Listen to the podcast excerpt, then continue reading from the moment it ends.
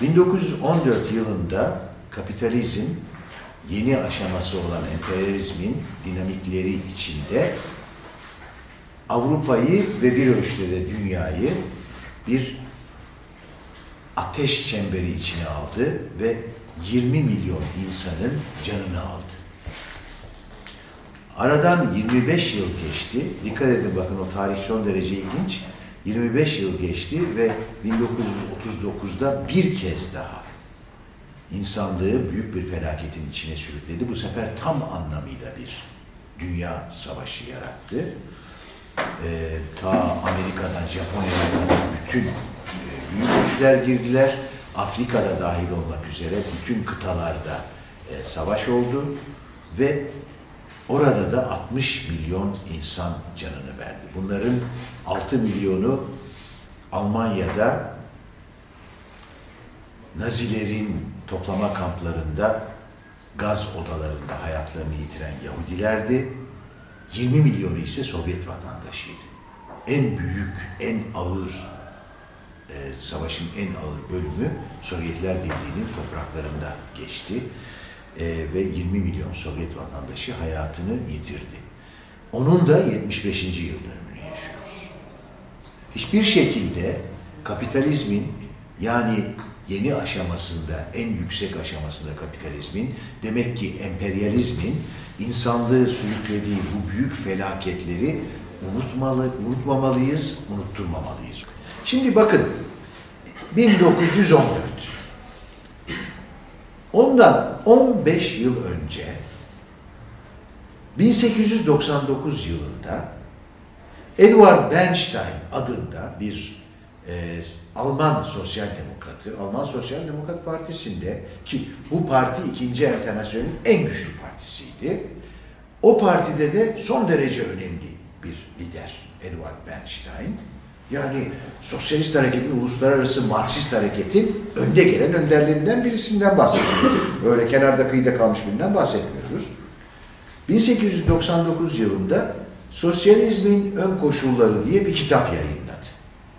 Bu kitap sosyalist hareket içinde son derece büyük bir tartışma yarattı. En başta Rosa Luxemburg olmak üzere Marksizmin devrimci kanadı, uluslararası Marksist hareketin devrimci kanadı çok büyük tepki verdi bu kitaba. Bu kitapta Bernstein kapitalizmin o andaki gelişme dinamiklerine bakarak artık kapitalizmin barışçı bir sistem olduğunu, büyük krizlerle sarsılmadığını, savaşlar çıkartmadığını ve kapitalizmin kendi gelişmesi içinde yavaş yavaş sosyalizme dönüşeceğini iddia ediyordu. O zamandan bu yana biliyorsunuz Dünya işçi hareketi içinde kendine sosyal demokrasi diyen bir akım bu görüşlerin aslında benimsenmesi üzerinden gelişmiştir. Dolayısıyla gene altını çiziyorum marjinal bir takım görüşlerle karşı karşıya değiliz. Dünyaya bakıyor bir hareket ve bu sonucu çıkartıyor. 1899 bundan sadece 15 yıl sonra kapitalizm biraz önce söylediğimiz gibi bütün dünyayı kana boyadı. Bir ilk kez. Sonra bir kez daha boyadı. Ondan sonra niye boyayamadığını hep birlikte tartışabiliriz. Ama boyamadı değil, boyayamadı. Yani önünde fırsat yoktu. Bundan sonra ne olacağını tekrar e, ciddi ciddi düşünmek gerekiyor. Şimdi 1914'teki bu savaş bizim büyük önderlerimizden Lenin'e bu savaşı açıklama, Marksist bir çerçeve içinde dünya dünyanın yapısını ele alarak bu savaşı açıklama görevini e, getirmiş oldu. Birçok Marksist bu dönemde bu savaşın arka planında yatan emperyalizmi açıklamak için çalışmalar yaptılar. Rosa Luxemburg, hepiniz biliyorsunuz, bizim tarihimizin en büyük kadın önderi. 1913 yılında içinde ciddi teorik yanlışlar içeren bir kitap yazdı emperyalizm üzerine. Adı Sermaye Birikimiydi kitabın. Sonra Rus Marksistlerinden Nikolay Buharin 1915 yılında Emperyalizm ve Dünya Ekonomisi başlıklı bir kitap yayınladı. Lenin'le devamlı iletişim içinde oldukları için yani arkadaş bunlar beraber parti yönetiyorlar. Dolayısıyla çok yakındır aslında teorileri. Buharin oldukça iyi bir teorisidir bu. Buhari'nin daha sonraki gelişmesi burada izlerini göstermiyor. Daha sonra Lenin'in 1916'da yazdığı ve bizim bugün esas temel alacağımız e, emperyalizm, kapitalizmin en yüksek aşaması başlığını taşıyan kitap yayınlandı. Bütün bunların geri planında da özellikle Buhari ve Lenin'e ciddi etki yapan bir Avusturyalı Marksistin daha sonra gelişmesi gene bizi ilgilendirmiyor. 1910 yılında yayınladığı Finans Kapital başlıklı bir kitap var. Kaynaklarımız böyle. Tabii ki e, birazdan bahsedeceğimiz gibi e, daha sonra bir dizi gelişme elbette bu alanda da oldu ama klasik emperyalizm teorisi diye andığımız kaynaklar buradandır. Ama bizim değişik dediğim gibi biraz önce Hilferding'in temelini attığı bir teori Buhari'nde ve esas olarak Lenin'de e, bir biçim buluyor. Bizim hareket noktamızı o oluşturuyor. Rosa Luxemburg'unki bir çabadır. Çok değerli yanları var o kitabın. Özellikle Üçüncü Dünya diye anılan emperyalizmin hakimiyetinde olan emperyalizmin girip talan ettiği ülkeler konusunda son derece değerli bilgiler veriyor, analizler yapıyor ama bir bütün olarak teoriye baktığımız zaman e, ciddi bir dizi teorik yanlışla e, sakatlanmış bir teoridir. E, bugün sanıyorum ciddi Marksistler arasında tersini söyleyen pek yoktur. Şimdi bizim hareket noktamız demek ki Lenin'in emperyalizm teorisi esas olarak bir iktisat teorisi olarak emperyalizmi uzun uzun anlatmayacağım. Yani sonuç olarak bugünkü konumuzda emperyalizm var, Marksizmin savaş politikası var ve bir ölçüde onun güncel ifadesi olarak son dönemin savaşlarına ilişkin e, bazı noktaları ortaya koyma çabası olacak. Dolayısıyla özetleyerek geçeceğim. Şimdi arkadaşlar, emperyalizm teorisinin bir kere çok önemli bir yanı şudur. Lenin burada sadece savaşın temellerini ele almamıştır. O elbette son derece önemli bir hareket noktasıdır. O anda dünyanın içine düşmüş olduğu, Dünya Savaşı'nın içinde yazılıyor unutmayın. Son derece önemli. Dünyanın içine düşmüş olduğu büyük felaketi temelli bir teorik yaklaşımla açıklayabilmek son derece önemli bir şey. Ama aynı zamanda bunu yapmakla beraber aynı zamanda kapitalizmin tarihi gelişmesi içinde nasıl bir evrim gösterdiğini, ulaştığı noktada yapısının ne olduğunu ve bunun sosyalizme geçiş açısından ne tür bir anlamı olduğunu da araştırmıştır bu kitapta. Dolayısıyla bütün bunlara kısa kısa değineceğim. Sonra gerekirse e, tek tek noktaları açabiliriz, açıklayabiliriz, hep birlikte tartışabiliriz. Ayrıca öbür çalışmanızda da tekrar bu konular ele alınabilir. Önce bir kere e, sürekli olarak emperyalizmin ele alındığında Lenin'in yaptığı gibi ana beş noktası nedir emperyalizmin tanımlayıcı noktaları nedir? Onlara çok kısaca değinelim. Baştan şunu vurguluyorum arkadaşlar. Emperyalizmi bu beş noktayla tanımlayıp bırakmak son derece eksiktir. Genellikle böyle bir eğitim yapılır, bu beş nokta söylenir, ondan sonra da unutulur, gidilir. Esas büyük e, şeyler, meseleler e, göz önüne alınmaz. Ben beş noktadan elbette bahsedeceğim. Bunlardan bahsetmeden e, geçmek doğru değil. Ama emperyalizmin tanımlayıcı temel ögesi tekeldir. Yani 19. yüzyılın küçük ölçekli, çoğu ailelerin mülkiyetinde olan ve tamamen piyasanın rekabetine maruz bir şekilde, tabi kalan bir şekilde çalışan küçük şirketlerinin yerine bir süreç içinde elbette her ekonomide, her sektörde 3-4 tane olmak üzere büyük tekeller almıştır. Tekel kelimesi adından belli olacağı gibi aslında tek diyor. Ama bunu böyle her ülkede, her sektörde veya dünyada her sektörde bir tane şirket kaldı diye algılamayın. Zaten böyle algılanmıyor. Tekel aslında birkaç büyük şirketin piyasalara hakim olduğu durumlara ilişkin olarak kullandığımız bir kavram bizim. Şimdi tekellerin özelliği tabii ki çok büyük ölçekli üretim yapmaları ve e, giderek içinde çalıştıkları ekonominin bir pazar olarak da başka bakımlardan da kendilerine yetmemesi dolayısıyla ülke dışına açılmalarıdır. Dolayısıyla bu birinci unsurdur. Tekel yani çok güçlü büyük firmalar. Tek başına bu tanımlamaz ama son söz tekeldir diyor Lenin. Eğer eski yapısı devam etseydi kapitalizmin yani küçük rekabetçi dönemin şirketleri, küçük şirketleri, aile şirketleri varlığını sürdürseydi bu tür bir açılım yapılamazdı kapitalizm tarafından. Gerçekten çok güçlü şirketler gerekir. Çok uluslu şirketler meselesine birazdan zaten hep birlikte geleceğiz. İkinci önemli özelliği bu dönemin finans kapital dediğimiz olgudur. Şimdi bakın arkadaşlar burada önemli olan bir kere önce tanımını yapalım. Finans kapital klasik tanımı, Lenin'deki tanımı banka sermayesi ile sanayi sermayesinin iç içe geçmesidir. Üstelik de finans yani banka sermayesinin hakimiyeti altında. Ancak Lenin'in incelediği dönem ve ülkelerden farklı olarak başka ülkelerde yapı bir ölçüde değişik gelişmiştir. Ama işin esası, hatırlayacaksınız Hilferding'den geliyor zaten kavram. 1910'da Hilferding'in yazdığı kitabın adı Finans Kapital. O dönemde Almanya, İsviçre e, ve Avusturya gibi ülkeleri daha çok inceleyebiliyor Lenin. Elindeki kaynaklar dolayısıyla. İsviçre'de yaşıyor, onu unutmayın. E, biliyorsunuzdur belki. İsviçre'den biliyorsunuz Alman treniyle geldi e, devrime. E, dolayısıyla oraları daha çok inceleyebiliyor ve oraların özgül yapısı biraz Lenin'in bakışını etkiliyor. Ama önemli olan şudur. Kavramın temelinde yatan anlayış son derece önemlidir. O da şudur.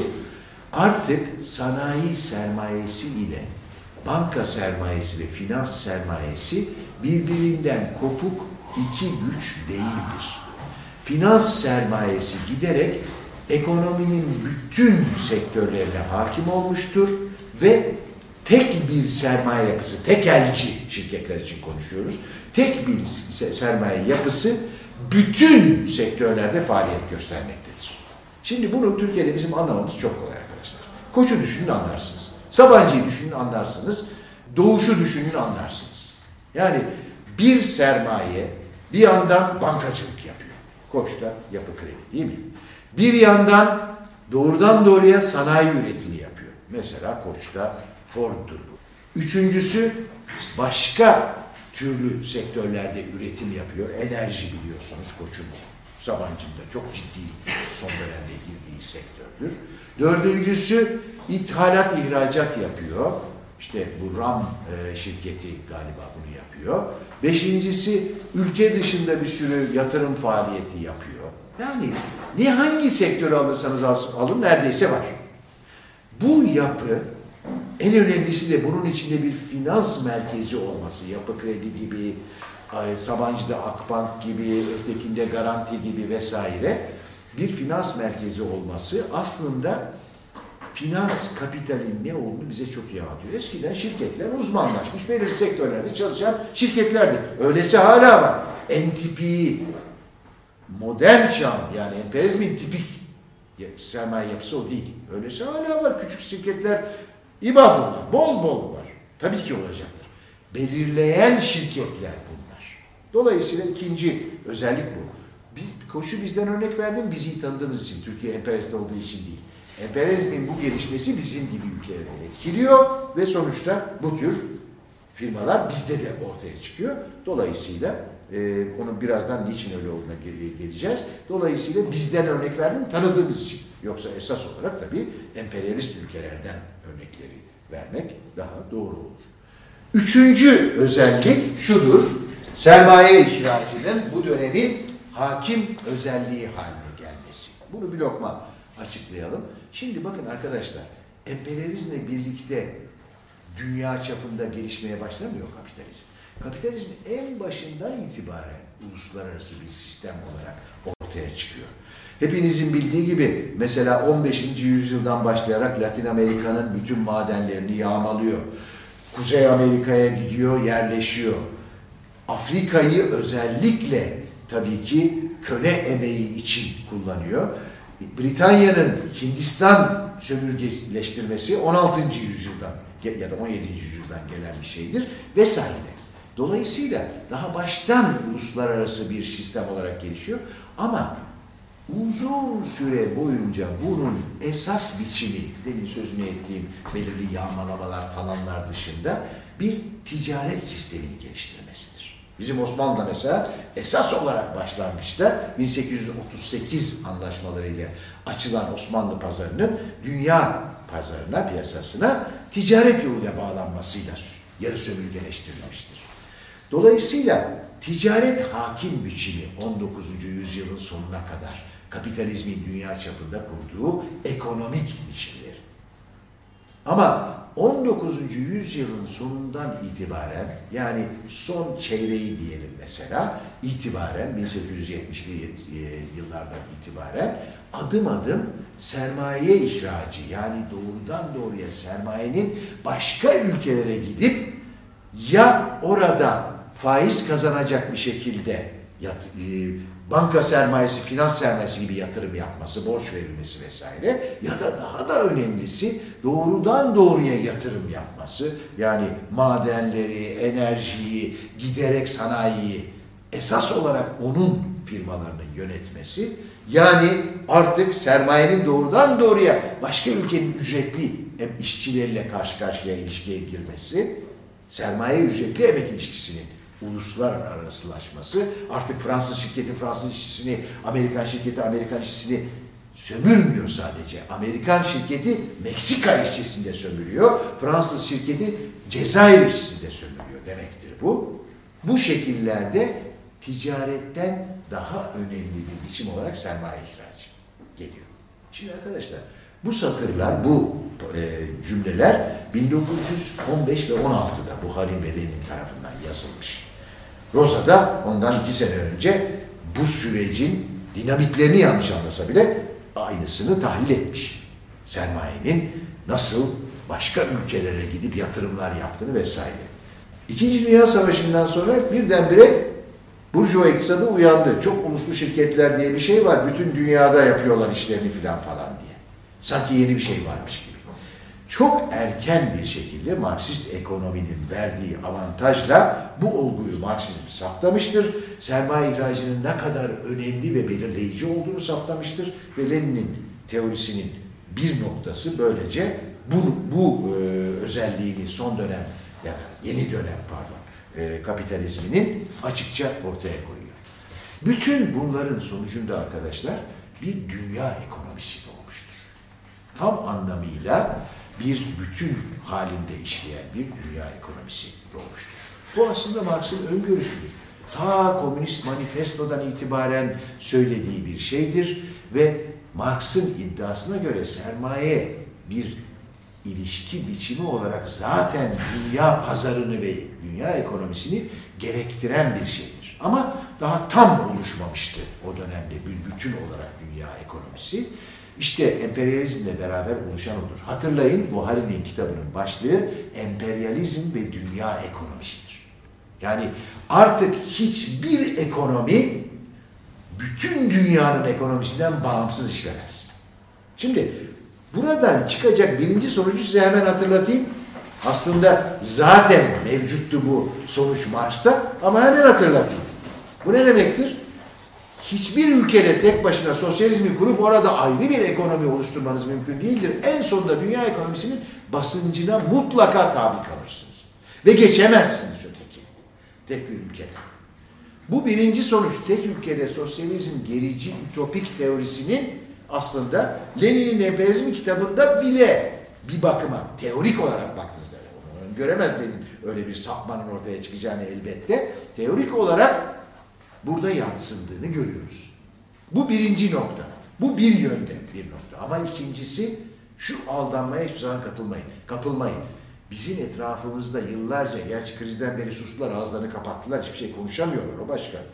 Bir küreselleşme teorisyenleri var. Biliyorsunuz küreselleşme bu çağa son dönemde verilen ad burjuvazi tarafından. Solda da birçok insan bu zokayı yuttu. Bunlar diyorlardı ki ulusal ekonomiler bitti. Hiçbir şekilde anlamı yoktur ulusal çapta yapılan şeylerin. Dolayısıyla teslim olun. Bu o demektir aslında. Yani başka bir şey yapamazsınız. Böyle bir şey yok. Dünya ekonomisi parçalı bir ekonomidir. Her bir ülkenin kendine göre özelliği vardır. Ve o özellikleri kullanarak kendi işçilerini daha çok sömürmek veya kendi işçilerini başka büyük sermaye, büyük emperyalist ülkelerin sermayesine daha iyi pazarlamanın yoluna yoluna arar. Onun için buradan özet olarak söylüyorum, dünya ekonomisine vardık. Dünya ekonomisi çeşitli ulusal ekonomilerden oluşan, bu ulusal ekonomileri kendine tabi kılan ama ulusal ekonomilerinde kendi özelliklerini devam ettirdiği bir heterojen, çok parçalı diyelim ekonomidir. Bunu hiçbir zaman unutmayın. Ulusal devletler bitti, ulusal ekonomiler bitti falan bunlar. Manasız şeyler. Yarın biz burada iktidarı aldığımız zaman kendi başımıza önce çaba göstereceğiz. Dünya devrimini yaymaya çalışırken. Yani efendim hiçbir şey olmaz burada. Bu bu aslında liberallerin teorisidir. Tek tek ülkelerde hiçbir şey yapılamaz. Biz tek tek ülkelerde hiçbir şey yapılamaz demiyoruz. Sosyalizme ulaşılamaz diyoruz. Çok uzun yıllar boyunca sanki Trotsky'le aynı şeyi söylüyormuş gibi bir sürü liberal efendim artık yapılacak bir şey yok tek tek ülkelerde bütün dünyaya bakalım değil. Arkasına yaslanıp kollarını da bağlayıp beklemeye başladı. Tabii çünkü bütün dünyada birden bir şey olması söz konusu olamaz. Türkiye'de bir şey başlatmayalım demektir o. Ekim devriminde yapmayalım demektir aslında. Do filan falan. Dolayısıyla şunu hep ayırın. Tek ülkede devrim yapılmaz diye bir şey yok. Trotsky hiçbir zaman böyle bir şey dememiştir. Tek ülkede sınıfsız toplumlaşmaz. Onu söylüyor e, teori. Dünya ekonomisinin varlığı bunu ima eder. Şimdi o zaten benim demin sözünü ettiğim küreselleşme teorisi aynı zamanda ulusal kurtuluş mücadelelerinde manasız olduğunu filan söylüyordu. Bütün onları daha sonra konuşuruz. Dördüncü özellik olarak dünyanın paylaşımının tamamlandığı vurgulanıyor. Şimdi burada son derece önemli bir şey var arkadaşlar. 19. yüzyılın son çeyreği aslında dünyanın kontrol altına alınmamış bölgelerinin gelişmiş kapitalist yani emperyalistleşmekte olan kapitalist ülkeler tarafından kontrol altına alındığı dönemdir. Bu Afrika'da tam bir sömürgeleştirme saldırısı olarak olmuştur. Osmanlı'da, İran'da, Çin'de ve bazı benzeri daha küçük ülkelerde yarı sömürgeleştirme biçimini almıştır. Parantez içinde yarı sömürge niçin kullanıyoruz? Bir ülkenin bağımsız bir devleti varsa ama ekonomisi, askeriyesi ve benzeri bir takım kurumları emperyalizmin tamamen kontrolüne geçmişse tam sömürge olmamış demektir. Fakat bağımsızlığını da yitirmiş demektir. Osmanlı'nın durumu oydu. Mesela maliyesi tamamen emperyalistlerin kontrolü altına geçmişti 1881 yılında Düğünü Umumiye kurulduğu zaman. Merkez Bankası Osmanlı'nın Osmanlı Bankası'ydı, o da yabancı bir bankaydı. Yani buradan da anlaşılıyor. Merkez Bankası'nın yabancıların elinde olması ne demek? Para sistemini onlar kontrol ediyor demek. Düğünü Umumiye ne demek? Maliyenin bütün gelirlerini, vergi gelirlerini yabancılar dağıtıyor demek. Çoğunu da tabii kendilerine alıyorlar. Çünkü borçlu. O, yani, tabii, onun altında o yatıyor tabii. Dolayısıyla e, dünyanın tamamını ya sömürge biçimi altında ya yarı sömürge olarak hakimiyeti altına almış oluyor emperyalist ülkeler. Şimdi arkadaşlar burada bir şeyi iyi tanımlamamız lazım. O da şu. Sömürge kategorisi. Sömürgeleşme daha doğrusu. Sömürge kategorisi emperyalizmin zorunlu özelliği olmadığı gibi emperyalizm de sömürgenin zorunlu temeli değildir. Bütün tarih boyunca sömürgeler çeşitli yerlerde olmuştur. Yani Roma'nın sömürgeleri vardı mesela Roma İmparatorluğu. Sömürge kelimesini duyar duymaz emperyalizm demeye gerek yok. Emperyalist olmak gerekmiyor sömürgesi olmak için. Emperyalizmin bir tarihsel aşamasında sömürgeler olmuş. O sömürgeleşme dalgasının arkasında emperyalizm var. Ama İkinci Dünya Savaşı'ndan sonra yeni güçler dengesi emperyalizmin bu sömürgeleri bırakmasını gerektirmiş. Sadece Sovyetler Birliği ve dünya çapında sosyalist devrimler dolayısıyla değil, aynı zamanda sömürgesi olmayan Amerika öbürlerinin sömürgelerini kaldırıp kendisi oralara girmek istemiş. Dolayısıyla o tekel biçimi ortadan kalksın diye. Çünkü sömürge ne demektir? Cezayir'de Fransız sömürgesi demek Amerika orayı sömüremez demektir. Almanya orayı sömüremez demektir. Bir tekel gelir. Açık pazar haline getirmek istiyor Amerika. Çünkü kendi sömürgesi yok. İngilizlerin, Fransızların, Fransızların, Belçikalıların ve hatta geri kalmış İspanyolların ve Portekizlilerin sömürgeleri var. Portekiz Avrupa'nın zavallı bir ülkesi ama eskiden sömürgesi varmış. Hala duruyor. Angola, Mozambik, Yeni Gine falan falan. Onların manasızlığı artık ortaya çıkıyor. Onlar en geç gitti gerçi yani. Tuhaf bir şekilde en kötü durumdaki ülke en geç bıraktı elindeki sömürgeleri. Ama yani önemli değil bu bizim açımızdan. Önemli olan şu sömürgelerin ortadan kalkması emperyalizmi ortadan kaldırmadığı gibi emperyalizmin olmadığı yerde de sömürge olabilir. Bu kavramları birbirine karıştırmamak lazım. Emperyalizm başka, sömürge başka. Emperyalizmin de bir aşamada sömürgeleri oldu. Zaman zaman da şimdi böyle sömürgeleştirir gibi bazı girişimler yapıyor. Hala da Fransa'nın, Britanya'nın falan küçük küçük sömürgeleri vardır. Antillerde yani şeyde, Karayip Adaları'nda, Latin Amerika'da, Pasifik'te falan Fransa'nın, İngiltere'nin hala küçük sömürgeleri var. Bunu da söyledikten sonra nihayet son özelliğe geçiyoruz. Bu tamamlanma çok önemli bir şey. Çünkü bundan sonra yeniden paylaşım dinamiği başlıyor. Dönemsel olarak değişik emperyalist güçler daha evvel tamamı paylaşılmış olan bu dünyayı yeniden paylaşmak için mücadeleye geçiyorlar. İşte Birinci Dünya Savaşı'nın, işte İkinci Dünya Savaşı'nın arkasındaki temel dinamik. Buradan savaşların açıklamasına gelmiş oluyoruz. Şimdi bu yeniden paylaşımın arkasında bir yasamız yatıyor bizim arkadaşlar. Marx'ta da olan bu yani bunun Marx'ta olmadığı yalanı Stalin'e ait bir şeydir. Marx'ta da olan ama Lenin'in ve birazdan göreceğiz başka bir biçim altında Trotsky'nin son derece önemsediği eşitsiz gelişme yasası. Şimdi bakın dünya paylaşılmış. Britanya çok büyük bir imparatorluk kurmuş. 19. yüzyılın son döneminde. Fransa çok büyük bir imparatorluk kurmuş. Demin söyledim Belçika'nın var şeyleri. Almanya'nın hemen hemen hiç yok. Geç gelmiş olduğu için. Almanya kapitalizme geç geliyor.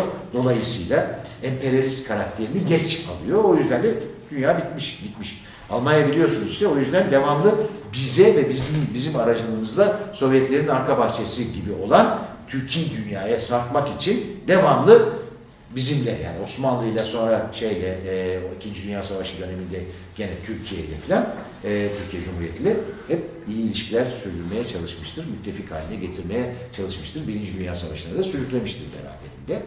Enver'in sayesinde. Bu paylaşma yapılmış, dünya paylaşılmış. Bazı ülkeler, Çin gibi biraz açık pazar durumunda. Yani bütün herkes şey yapabiliyor, faydalanabiliyor ülkelerden, sömürge gibi. Ama hepsi e, yani sonuç olarak belirli bir denge var. Fakat gelişme eşitsiz oluyor. Eşitsiz gelişme. Kapitalizm altında her şey plansız, anarşik biçimde geliştiği için sermayeler arasında, ülkeler arasında devamlı gelişme temposu farkları ortaya çıkar. Bunun değişik nedenleri olabilir. Önemli olan her şey beraber paralel olarak gelişmez.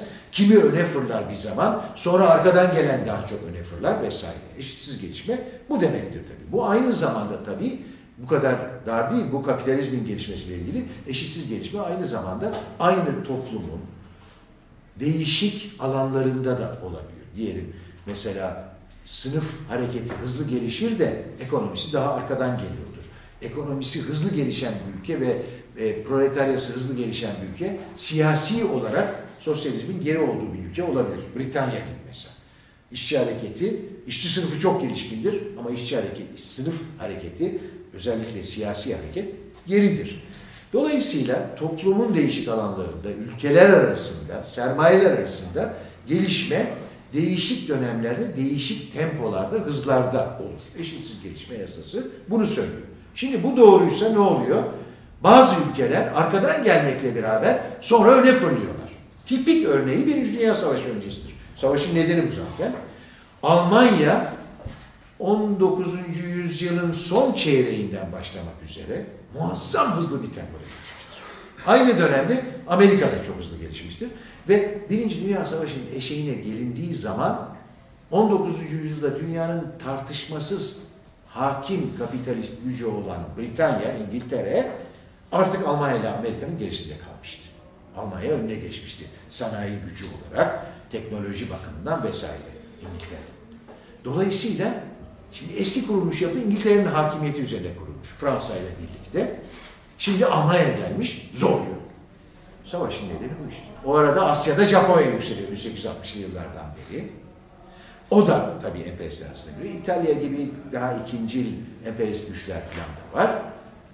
Bütün bunların mücadelesidir ki iki dünya savaşını arka arkasına iki dünya savaşının yaşanmasına yol açıyor. Birincisinin çözemediği sorunları ikincisi çözmeye çalışıyor. Daha da büyük bir e, savaş çıkıyor ortaya vesaire. Demek ki bunlar dolayısıyla bize savaşın temellerini gayet güzel açıklıyor. Buradan çıkan bir sonuç vardır arkadaşlar. Savaş emperyalizmin doğasında vardır. İki nedenle. Bir, dünyanın hakim olmak istediği bölgelerine girişte engeller olursa savaş açabilir. Yani bizim son dönemde yaşadığımız savaşların bir karakteri budur. Kendine göre dünyayı yoğurmaya çalışıyor, düzenlemeye çalışıyor. Eğer politik araçlarla yapamazsa savaş demek. Bu birincisi. Yani hani o sömürge eğilimi gibi. Ama ikincisi kendi içinde de paylaşım dolayısıyla, dünyayı paylaşma ihtiyacı dolayısıyla, eşitsiz gelişmenin yarattığı sonuçlar dolayısıyla büyük dünya savaşları çıkarmaya yani emperyalistler arası savaşlar çıkartma eğilimini ortaya koyuyor. Dolayısıyla liberallere kanıp ya şimdi artık olmaz o eskide kaldı filan bu tür şeylere girmek son derece yanlıştır.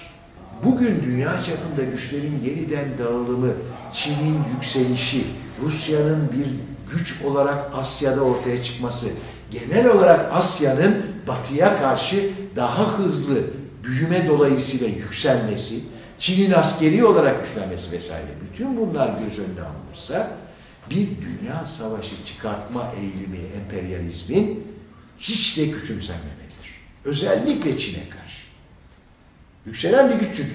Çin'in kendi karakteri ilginçtir. Henüz emperyalist olmayan bir ülke çok güçlü. Neden? Çünkü tarihi nedenlerle muazzam büyük bir ülke. O yüzden de bugün emperyalist bir ülke olmadan daha tehdit yaratıyor şeylere, e, diğer emperyalist ülkelere. O bakımdan mesela bu açıdan hiç küçümsemek lazım. Buraya şunu da eklemek isterim. 1991'den itibaren yaşanan savaşlar, daha önceki dönemdeki savaşlardan farklı savaşlardı. Biz bunu en başından itibaren söyledik ve sanıyorum zaman bizi doğruladı. 1991 biliyorsunuz birinci Körfez Savaşı'nın tarihidir. O yüzden 1991'i veriyoruz. İkinci Dünya Savaşı'ndan sonra da elbette demin söylediğimiz nedenlerle emperyalizm savaşlarını kesmedi. Dünya hakimiyeti için emperyalizm az gelişmiş dünyaya, üçüncü dünya diyelim, tabi ülkelere, hakim olduğu ülkelere karşı savaş açar. İki tane tipik örnek Fransa'nın Cezayir'e karşı verdiği savaştır. Cezayir Savaşı. Tipik örnek yoksa çok var böyle savaş. 1954 62 Cezayir'in bağımsızlık için verdiği savaşa karşı Fransız emperyalizmi vahşice, gaddarca saldırmış ama sonunda kaybetmiştir. Cezayir halkı muazzam bir mücadele kazanmıştır. İkincisi de ünlü Vietnam Savaşı. Bunun başı başı yok. 1945'e kadar geri götürülebilir ama bitişi 75. Önce Fransa'nın sonra Amerika'nın yenilgisiyle bitmiştir. E, Vietnam'da her ikisi de önce Fransa emperyalist güçtü orada. Yenildi çıktı. Boş çıkar yarattığı boşluğa Amerika girdi. O da kaybetti. Şimdi bu iki savaş dünyanın belirli bölgelerinin emperyalizm tarafından kontrolü için verilmiş savaşlardır. Karakteri açık. Emperyalizm ezilen uluslara, ezilen ülkelere karşı savaş veriyor. 1991'den itibaren, bunlar da sadece tipik örnekler. Yani en belirgin örnekler İkinci Dünya Savaşı sonrasında. Onun için bunları veriyorum. Yoksa bunlar gibi bir sürü savaş var. Örnek diye sadece. 1991'den sonra doğan savaşlar aslında 1989'dan itibaren Berlin Duvarı'nın çökmesinden sonra dünyanın yeni fizyonomisi, yeni yapısı karşısında emperyalizmin hakimiyetini sağlamlaştırmak için Rusya'yı ve Çin'i kontrol altında tutabilmek için verdiği savaşlardır aynı zamanda. Yani şöyle söyleyelim. Irak Savaşı hem Orta Doğu petrolleri için verilmiştir ama aynı zamanda Rusya ve Çin'in kuşatılması için verilmiştir. Anlatabildim mi ne demek istediğimi? Dolayısıyla da bir dünya savaşının ön hazırlıkları olarak algılamak gerekiyor. Özelliği bu. 1991 Körfez Savaşı, Irak. Adı öyleydi, öyle de kaldı. Irak'a karşı verilen birinci savaş. 1995 ve 99 Yugoslavya ya saldırıları emperyalizm. Önce Bosna Hersek'e ardından en önemlisi 1999 Kosova'ya. Kosova Savaşı'nda Sırbistan'a. Ayrıntıya girmiyoruz şimdi. 2003 Irak Savaşı ve pardon 2001 Savaşı Afganistan ve 2003 Irak. Şimdi bakın 2003'ten sonra duruyor birden bu savaşlar. Bunun nedeni, bunu iyi anlamak lazım. Söyleyip geçeceğim. Bunlar daha uzun uzun tartışılacak. Bunun nedeni emperyalizmin her ikisinde de batağa batmasıdır. Yoksa durması kendi isteğiyle barışçı olduğu için Obama Nobel Barış Ödülünü almak istediği için değildir. Batağa batmıştır. Tekrar ayağa kalkamıyor. Libya falan var ama Libya Libya'yı saymayın. Çünkü Libya Arap devrimine karşı emperyalizmin savunma savaşıdır. O başka bir şey. Yani Orta Doğu'da bir sürü savaş çıkartıyor. Şimdi biz gene ana konumuza geri dönelim. Bunu şunun için söylüyorum. Bunu niye vurguluyorum arkadaşlar? Bu savaşları niye gündeme getirdim? Bunu iyi anlayalım. Güncel hayata ilişkin bir şeyler söylemek üzere değil. Üçüncü Dünya Savaşı bir ihtimaldir. Böyle bir şey olabilir. Emperyalizmin doğasında vardır. Hiçbir şekilde yok nükleer silahlar var onun için olmaz. Yok şu yok bu. Ya da artık demokrasi çok gelişti yaptırmazlar falan. Böyle hayallere kapılmamak gerekiyor. Onu vurgulamak için söylüyorum. Yeni Bernsteinler yaratmayalım. 1899'da savaş mavaş olmaz diye 15 yıl sonra tepesine indi. Şimdi buradan emperyalizm teorisinin en önemli iki yanına geliyorum arkadaşlar. Bir, savaş oldu hepiniz biliyorsunuz. 1914'te savaş patlak verdiği zaman Avrupa'nın sosyal demokratlarının neredeyse tamamı, abartarak söylüyorum, neredeyse tamamı savaş taraftarı oldu. Almanlar Alman devletinin peşine düştü, Fransızlar Fransız devletinin peşine düştü, Rusların bir kanadı Çarlığın peşine düştü vesaire vesaire. Herkes. Bunu bir açıklama olması lazım. Enternasyonelden geliyor bunların hepsi. Alman Sosyal Demokrat Partisi, Fransız partileri, Rus partileri hepsi bir enternasyonelin üyesi. Ve Stuttgart Kongresi'nde savaşa karşı mücadele kararı alınmış. Bunun normal bir şey değil o dönemde. Rosa Luxemburg'un dediği gibi durum şu. Bütün ülkelerin işçileri barış döneminde birleşin, savaş döneminde birbirinizi boğazlayın. Sloganı böyle değiştirelim diyor. Alman hareketinde de tabii ki muhalifler var.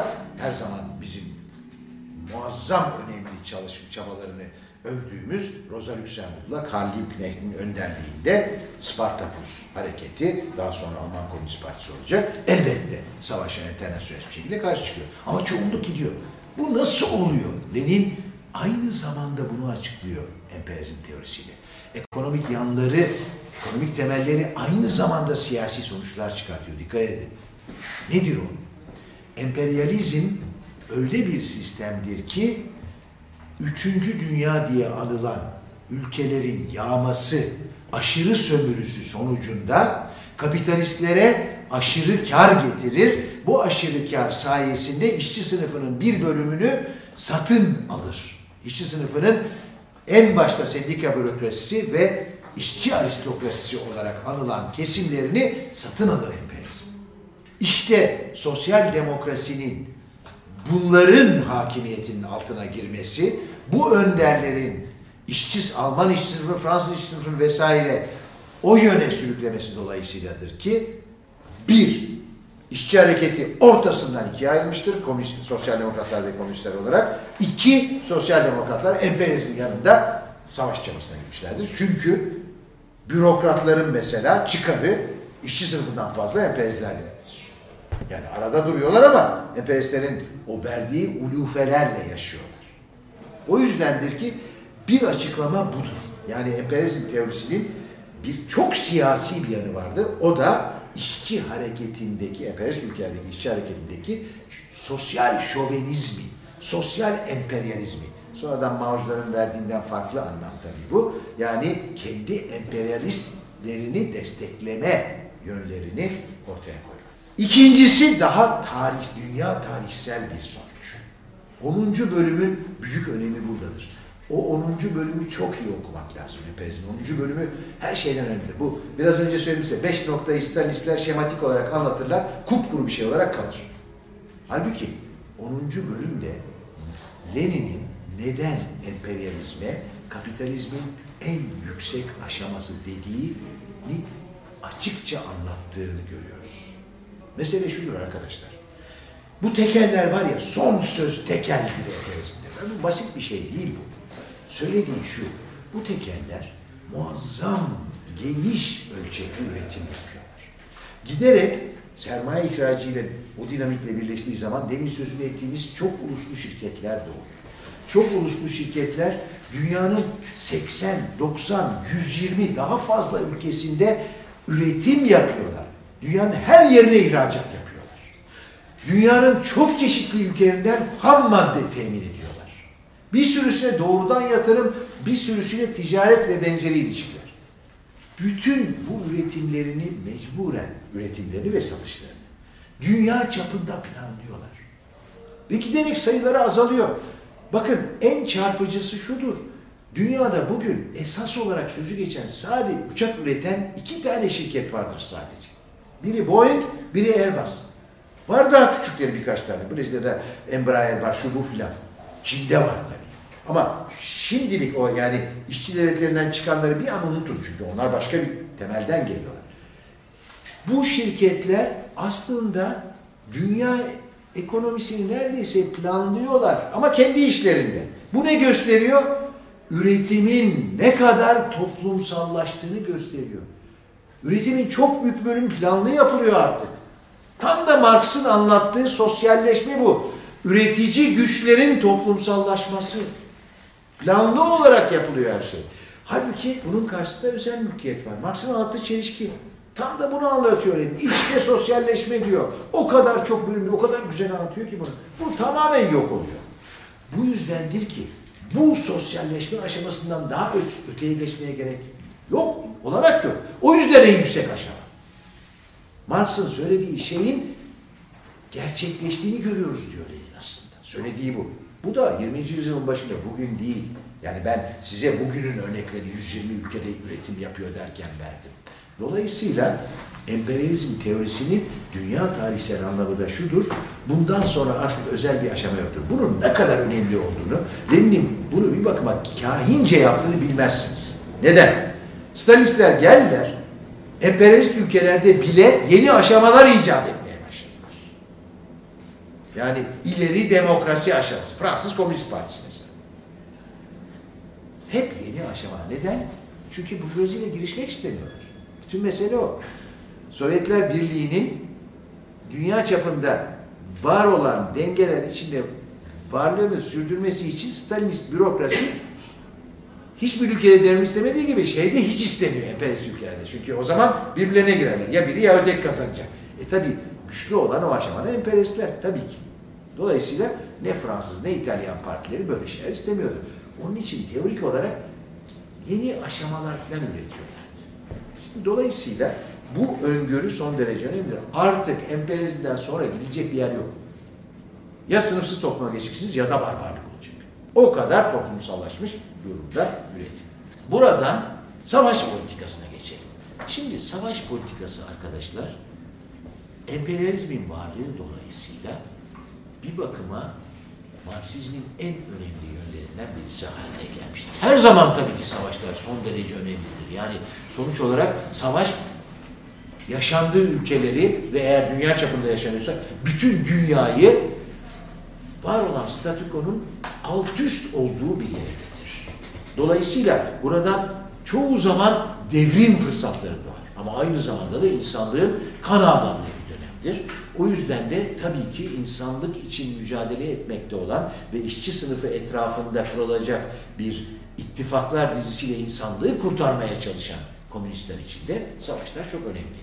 Şundan özellikle kaçınmak lazım. Lenin'in Birinci Dünya Savaşı için geliştirdiği yaklaşım bütün savaşlara uygulanamaz. Türkiye solu Marksizmden çok uzak kaldığı için her karşısına çıkan savaşta devrimci bozgunculuk deyip duruyor. Çok basit bir örneğini vereceğim size. Irak Savaşı ilk patlak verdi 1991'de burada. Sonra 2003'te de kısmen. Herkes o bu devrimci bozgunculuk diyor. Irak'ta da devrimci bozgunculuk. Böyle bir şey olamaz. Devrimci bozgunculuk belirli savaşlarda ancak doğru olabilecek bir politikadır. Üstelik de uygulanması her zaman aynı biçimde olmayabilir. İkinci Dünya Savaşı'nda Trotsky'in söylediği gibi. Şimdi üç tip savaştan bahsetmek lazım esas olarak. Bunlardan bir tanesi emperyalistler arası savaşlar veya bizim gibi ülkelerin kendi aralarında tutuştuğu savaşlar. Bu savaşlarda eğer amaç burjuvazinin kendi çıkarlarını, emperyalistler arası savaşta kesin olarak böyle. Emperyalistler arası savaşlar arkadaşlar dünyayı paylaşmak için verilen savaşlardır. Bu savaşlara proletaryanın vereceği destek yoktur. Dünyanın yağmalanmasından proletaryanın esas olarak bir çıkarı yoktur. Bir avuç bürokrat ve bir katman aristokrat dışında. Dolayısıyla bu savaşlarda proletarya kendi burjuvazinin yenilgisi ve esas olarak daha da temelli olarak savaşın bir iç savaşa çevrilmesi için mücadele eder. Demek ki birincisi emperyalistler arası savaşlarda savaşı iç savaşa çevirme ve bunun bir uzantısı olarak devrimci bozgunculuk. Yani kendi burjuvazisinin her şeyden önce yenilgiye uğraması için mücadele etme. Bu başta kendi içinde çalıştığınız işçi sınıfına filan yabancı gelecektir. Çünkü Rusya'da mesela Lenin bu sloganı geliştirdiği zaman muazzam şovenist bir hava vardı. Herkes o vatanımızı korumaya gidiyoruz filan o havadaydı. Ama savaş devam ettikçe e, siperlerin yarattığı, e, savaşın yarattığı büyük yıkım yaşandıkça, onun ekonomik etkileri yaşandıkça, insanlar öldükçe ve ailelerinden uzak kaldıkça büyük bir sefalet yaşandıkça toplumda bu sloganın anlamı giderek adım adım ortaya çıktı. Ekim devrimini Bolşeviklerin başarmasının en önemli nedenlerinden bir tanesi savaş politikalarıdır. Halkın barışa olan açlığına onların cevap verebilmesidir. Bütün öbür güçler Rusya'nın Rusya ana öyle bilinir Rusya'da eski, eski dönemde Rusya'da e, Rusya ananın çıkarları için mücadele devam etmek istiyorlar diğer siyasi güçler. Halkın bu şeyine ihtiyacına cevap verelim. İkincisi emperyalizmle ezilen ülke veya halkların savaşları. Burada politika tek yanlı olarak ele alınamaz. Burada politika bizim Marksistlerin politikası çok berrak bir şekilde yönetiminde kim olursa olsun ezilen ülkenin kazanması için mücadele etmek yani emperyalizmin yenilgisi için mücadele etmektir. Demek ki bizim amacımız ezilen ülke veya halkın zaferidir. Emperyalizm karşısındaki zaferidir. Bu şu demektir. Emperyalist ülkelerde bozgunculuk, buna karşılık ezilen ülkelerde devrimci savunma politikası. Burada yurtseverler de Marksistlerin müttefiki haline gelir. Irak'ta mesela Amerika'ya karşı mücadele edenleri biz bu İslamcı, bu milliyetçi, Bağızçı bunları böyle ayıklamaya çalışırsanız hiçbir şey yapamazsınız. Buna karşılık Marksistlerin emperyalist savaş karşısında, savaş görevinden yani savaş ve işgal sırasında kendilerinin kendi ülkelerini savunup emperyalizmi yenilgiye uğratma görevinden kaçması tam anlamıyla bir ultra sol sektörlüktir ya da aslında sağ bir işçiciliktir. Bu İkinci Dünya Savaşı sırasında maalesef birçok Troskist harekette olmuştur. Fransa'da özellikle ortaya çıkan bir özelliktir. Ama şimdi burnumuzun dibinde Irak'ta yaşandı. Irak'ta resmi Komünist Partisi, tarihsel olarak Sovyetler Birliği'ne e, bağlı olarak gelişen Komünist Partisi sonradan rezil bir parti haline geldi. Amerikan emperyalizmini destekledi. Onu zaten çöpe atın.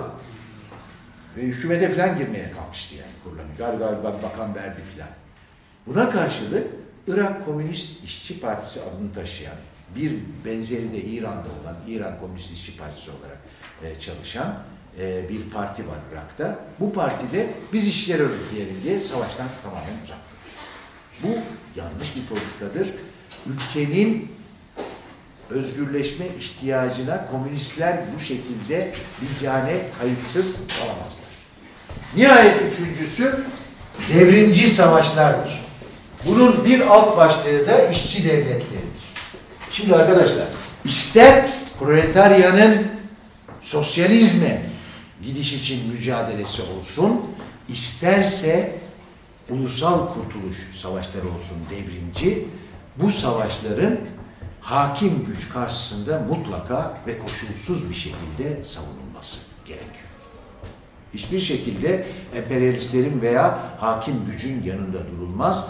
Yani demektir ki bu emperyalizmle Sovyetler Birliği geçmişte veya Küba karşı karşıya geldiğinde kim saldırmış olursa olsun bundan bağımsız olarak diyelim Amerika ile Küba arasındaki herhangi bir savaş çıksaydı ki ucuna kadar gelindi 1961 yılında bu durumda hiç koşulsuz bir şekilde tabii ki işçi devleti savunacaktı. O zaman daha devrimci bir devletti üstelik şey e, Küba. Bunun üstüne üstlük ulusal kurtuluş savaşları söz konusu olduğu zaman da tabii ki ezilen ulusun yanında durmak kaçınılmaz bir tavırdır Marksistler açısından. Bütün bunların toplam mantığını aslında baktığınız zaman görebilirsiniz. Ha, burada da aynı şeyi söylemek istiyorum arkadaşlar. Saldırgan kimdir diye bakılmaz. Ya da aman bunlar fazla şiddet uygulamış ne yapacağız şimdi? Olmaz Afganlar böyle yapıyor o insanların gözünü çıkartıyor. Yahut kafasını Çinliler kafasını kesiyor yabancıların filan. Bunlar konu değil. Bunları ayrı bir sorun olarak ele alabilirsiniz. Mesele o değildir. Mesele şiddet e, kötülük bilmem e, kim daha fazla gaddar filan. Bunlar değildir. Mesele dünya sistemi içinde ezenlerle ezilenlerin, en başta tepede emperyalistlerin, sonra diğer ülkelerin yani bizim gibi ülkelerin hakim sınıflarının hakimiyetini sürdürmeye yönelik savaşlara karşı her zaman sömürülenlerin ve ezilenlerin savaşlarını savunmaktır. Savaşlarda katman katman bunlar karşı karşıya geldiği zaman hep ezenin karşısında ezilenin yanında olmaktır. Dolayısıyla savaşların hepsinin karakteri farklı olabilir. Önce savaşın düzgün bir analizini yapmak lazım. Unutmayın Lenin özellikle Clausewitz diye bir Alman askeri uzmanının şu sözünü çok benimsiyordu. Demişti ki Clausewitz, savaş siyaseti başka araçlarla sürdürülmesidir. Dolayısıyla savaşın her zaman arkasındaki siyasete bakacaksınız. O siyasetle karar vereceksiniz. Savaşın karakterine ve dolayısıyla nasıl bir politika izlenmesi gerektiğine. Elbette bunu her zaman yaratıcı yöntemlerle de ileriye doğru zengin taktiklerle, ittifaklarla tabii ki taşıyabilmek lazım. Ama ilke olarak temelde hiçbir şekilde savaş kötüdür, biz savaşa karşıyız filan gibi bir yaklaşımda değil pasifizmle aynı doğrultuya düşmeden elbette savaşın kötülüğünü biz de vurgularız ama savaşın ancak kapitalizm dünyadan kalktığı zaman, yeryüzünden kalktığı zaman, emperyalizm yeryüzünden kalktığı zaman ortadan kalkabileceğini de hiçbir zaman unutmayız. Kurtuluş yolunda verilen savaşların arkasında olduğumuzu ısrarla ve çekinmeden bazen pasifistlerle hiç çekinmeden gözümüzü kırpmadan popüler olmama şeyini riskini de üstlenerek mücadele etme yoluyla savunuruz.